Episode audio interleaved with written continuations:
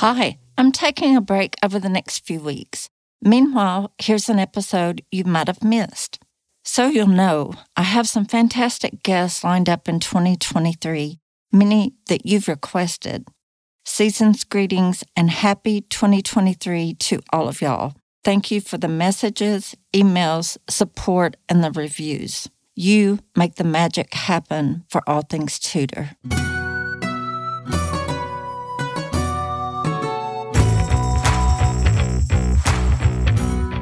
I'm Deb Hunter, and welcome to All Things Tudor, the podcast that blows the dust off the history books and brings the world of the Tudors roaring back to life.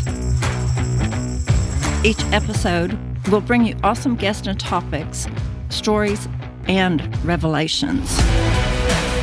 The power, the sex, the scandals, the romance, and the ruthlessness.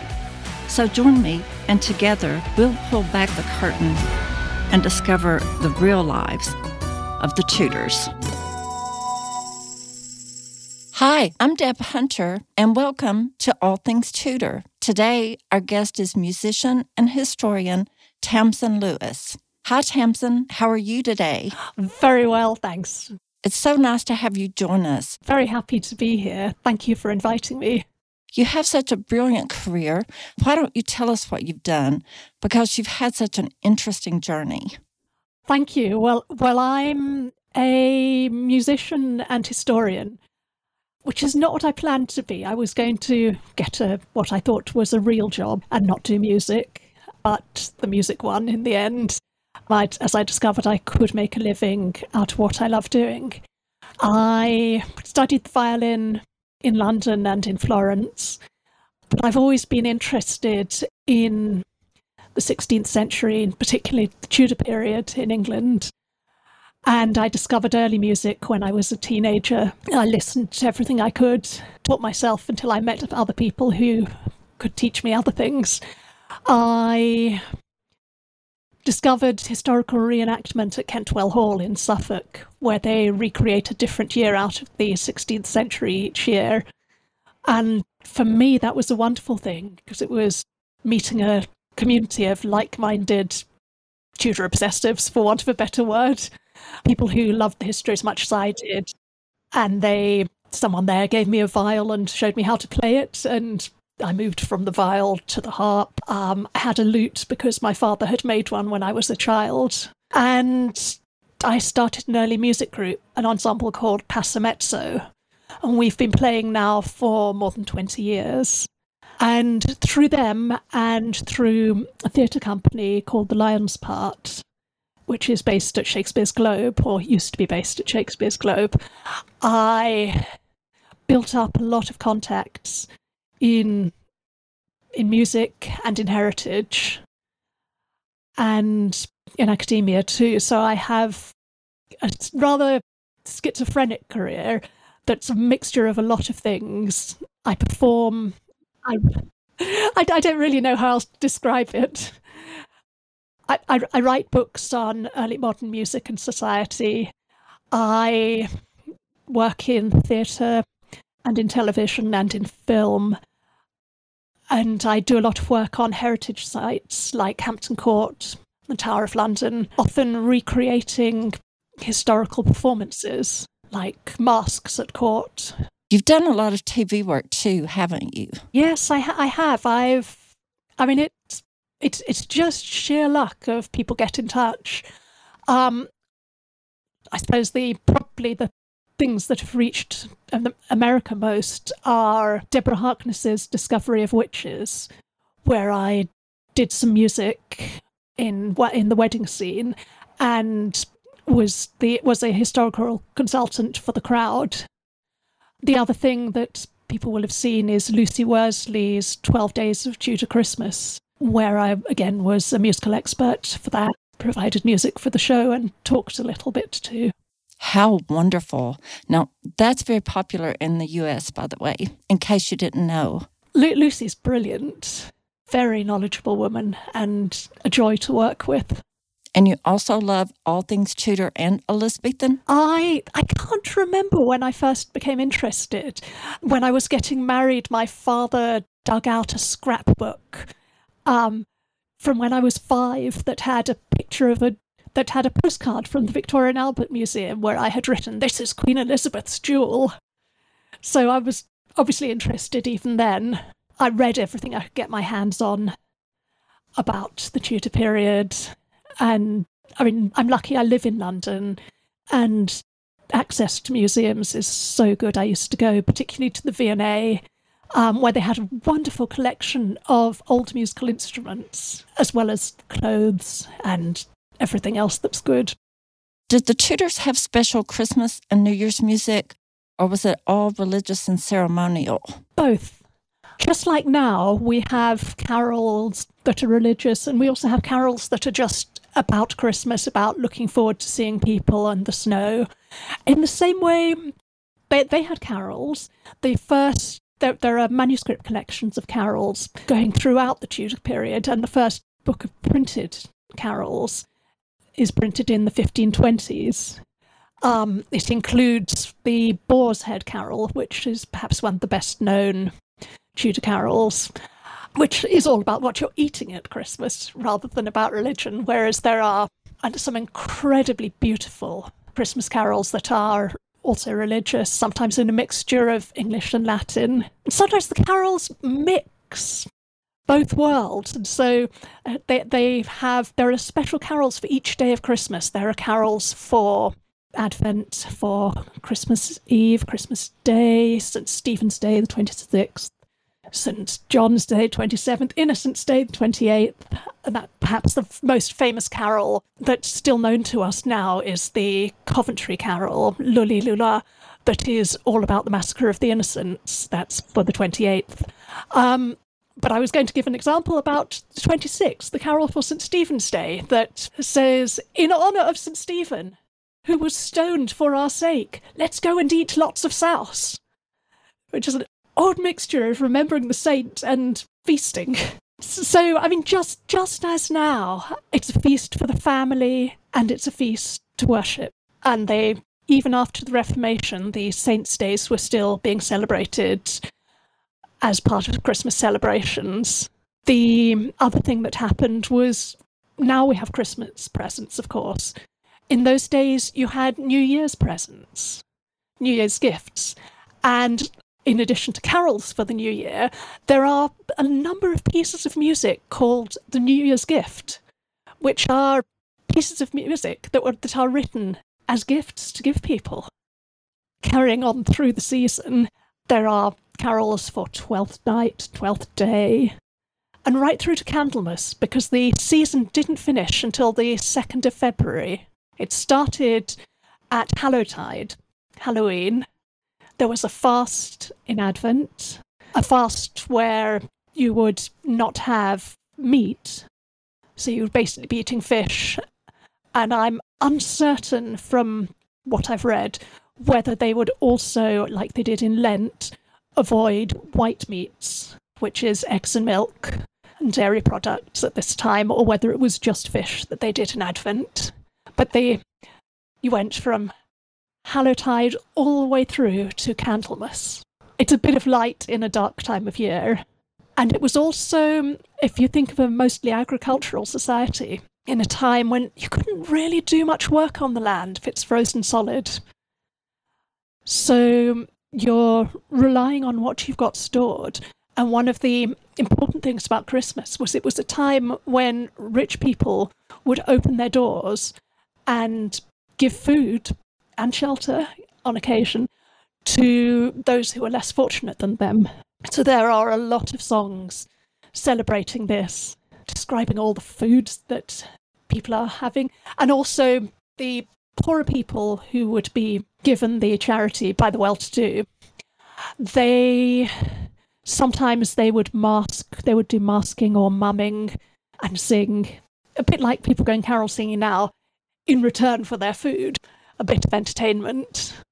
Of course, at court, again, all of this was celebrated in very magnified style. It was a time when you could, when there was a lot of theatre performance not so much in the theatre, but the, the acting companies would come to court and present their plays. The Revels accounts always show a lot of performances between Christmas and Candlemas. As famously, there is Twelfth Night, or What You Will, Shakespeare's play that was written for performance on Twelfth Night. Exactly. Now, haven't you written a couple of books on this subject? Yes, I, have written two books on music and customs and society in at Christmas. The first is called To Shorten Winter's Sadness, and it has carols and ballads and lute songs describing all the festivities and also some of the things that people did in the cold of winter, frost fairs and things like that. And then my second book is called Old Christmas Returned, which again follows the pattern, follows the calendar through Christmas. That that book also talks about the following century, which is obviously not Tudor, although the foundations were laid um, with the Puritans in Tudor times, when Christmas was actually banned and then restored, of course. And so I've written about that too. Do you have recordings? I, have recorded two C- two CDs, To Shorten Winter's Sadness and Old Christmas Returned, and they are they're available on Bandcamp or on YouTube, Spotify, and all the major channels. Well, we know Henry VIII, Anne Boleyn, and Elizabeth I were accomplished musicians. Can you give us more examples of the importance of music at the Tudor court with the royals? Yes, of course. I think someone who's often forgotten is Mary, Henry VIII's daughter Mary, who was a very accomplished musician. Even at the age of four, ambassadors were writing to say how good her virginal playing was. She danced, she sang, she played the lute, and she also liked to surround herself with other people who made music. She used to teach her ladies to sing too, so they could sing with her. But this is, of course, a typical example. Um, Henry VIII was his father made his father was musical too, and his father made sure Henry VII that his son was brought up with a Renaissance education, and that meant music as well. So Henry played, danced, sang, wrote wrote music, not Greensleeves, but Pastime with Good Company and about 30 other pieces. And he made sure that all of his children had the same education.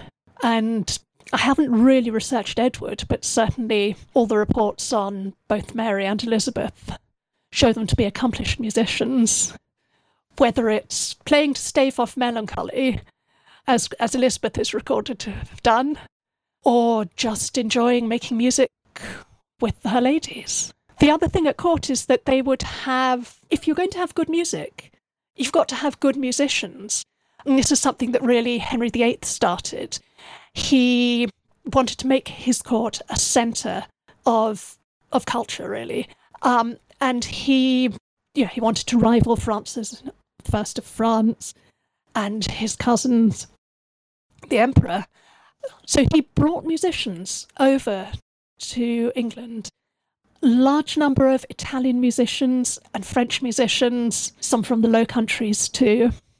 Often whole families. Um, some of the most famous are the Bassanos and the Lupos, both of whom were families of instrument makers as well as musicians, and they brought new instruments to England. The violin came to England in 1540 a slightly different form of violin to the one that we play now, but recognizably the same.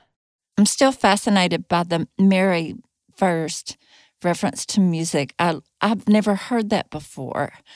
She she gets such a bad press. I think she. I mean, she had an awful life, really. Not that it excuses burnings by any means, but for the first decade or so of her life, she was well, really until Mary, until Elizabeth was born in 33, the first 17 years of her life, she was the heir. And she was treated as such. And so her father made sure that as a as a musician, as a scholar, she was someone who did him proud and did England proud. An account of her performing as a seven year old describes her as performing with the maturity of someone much older than that, and describing a range of dances that she she is doing. She's doing simple dances, but also galliards, complicated, quite athletic dances. And of course, Queen Elizabeth loved to dance. Even in her old age, she would dance eight galliards before breakfast, they say. No wonder she was so thin. Yes, it, it, it's quite a work. It's quite a workout. Um, I'm afraid I'm not good at galliards. I, I do the nice slow dancing, the bass dances, the Almains, the Pavans. Ga- galliards are a lot of leaping around, but they're beautiful when done well. They truly are. If you're a fan of Tudor history, come join us at All Things Tudor, a Facebook group dedicated to, well, all things Tudor. Members can contribute a wide array of subject matter about Tudor history. You can also listen to the All Things Tudor podcast. There's a book club and a weekly clubhouse live audio chat, often featuring very special guests. Look for upcoming surprises for the group members in 2022. Become a member of one of the largest groups of Tudor history enthusiasts on the planet. Simply go to the Facebook search bar, type in All Things Tudor, select the option to join the group, and of course answer the membership questions. Join us now at All Things Tudor. Look forward to seeing you. What is next for you? So I've just come from doing Tudor Fest at the British Library. I've got some Christmas concerts coming up, and I'm I've got a number of gigs for next year, some concerts and some collaborations. I'm hoping to do something with the Shakespeare Institute about music in the Inns of Court, and they, they've got a an exhibition on Elizabeth and Mary, Queen of Scots, at the British Museum, and I've just had an email asking if I would do music for an event for that. So I'm that may or may not happen, but will. But it's quite a nice thing to be asked to do. That's a wonderful thing to be asked to do. That's been very popular in our group, of course. And Mary also was fascinated by music, played music for her melancholy. And of course, we've all heard what happened to her musician. So I'm I'm excited to know you may be part of that. Oh yes, uh, stabbing of a lutenist in front of her. That is things not to see.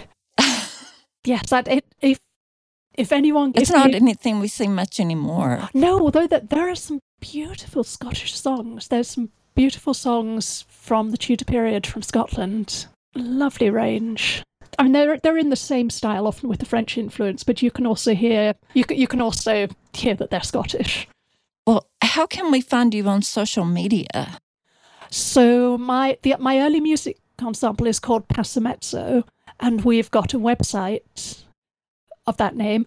We've also got a Facebook page, Passamezzo, and Twitter, and a YouTube channel, Passamezzo. Also Instagram, but I'm not very organised at keeping that one going.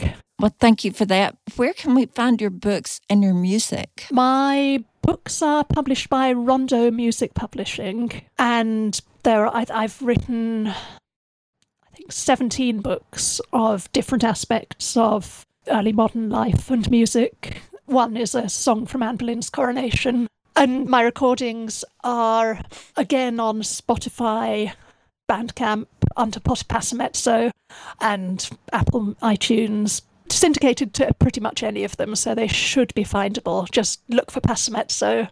P A S S A M E Z Z O. Thank you very much. And one last question about Anne Boleyn. What can you tell us about her music? She she's another one actually who she's another particularly good musician. Elizabeth really had the musical genes coming from both sides. Anne played the rebec, she played the lute, she played the virginals. The rebec is a precursor of the violin, a sort of three-stringed instrument. And she harped also she played the harp also. Because of her childhood on the continent in some of the best well, most cultured courts of the Renaissance, she she had access to some of the greatest musicians, people like Josquin des Prez, and had some great musicians to be her teachers. There are arguments as to whether or not she was a composer. She certainly had a book of music, a lovely book of music, that is now in the Royal College of Music. It's inscribed Anne Boleyn, her book, and there's a little illumination of a white falcon in it too. And that contains a mixture of religious songs and popular songs of the day by the composers that she'd have come across at the French courts. There are some pieces of music that some people say are written by Anne Boleyn. It's it's hard to know whether they are or not.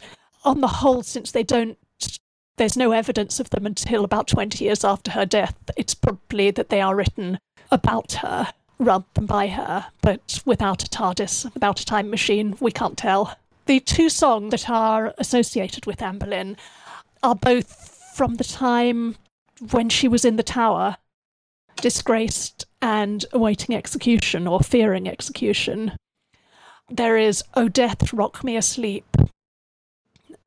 O death, rock me asleep. Bring me to quiet rest. Let pass my weary, guiltless ghost out of my out of my doleful breast. Toll on the passing bell. Ring out its doleful knell. Let it sound my death tell. For now I die. I die. I die. I die. I die. That that is one of the songs, and then there's another in similar vein that is that begins defiled is my name that she's been wronged that she's been slandered and none of it and that she is innocent um and these are they're, they're good songs I, I would place them as mid 16th century rather than 1530s but as i said we can't know and anne was certain anne was someone who inspired people to write um, people wrote poetry for her, both the king and Thomas Wyatt. True. She inspired a lot of artistic endeavors. She, she certainly did, and still does all these years on. Well, Tamsin, I want to thank you for joining us on All Things Tudor. This has been an absolutely delightful chat, and I have learned so much and appreciate your time. Thank you so much for having me, Deb. It's been lovely to be here. And I wish you all the best in the upcoming year and would love to have you back so you can tell us more about your adventures in music. Thank you so much. I wish you a Merry Christmas and good health for the new year. Well, thank you. You too. You've been listening to All Things Tudor. My thanks go to listeners, my husband, and my team. If you like what you hear, leave a review, follow wherever you get your podcast, and share with your friends to help others find the show. Join the All Things Tudor Facebook community to connect with tens of thousands of Tudor history lovers. You can also connect with me across social media at the Deb ATL. Thanks for listening, and we'll catch y'all later.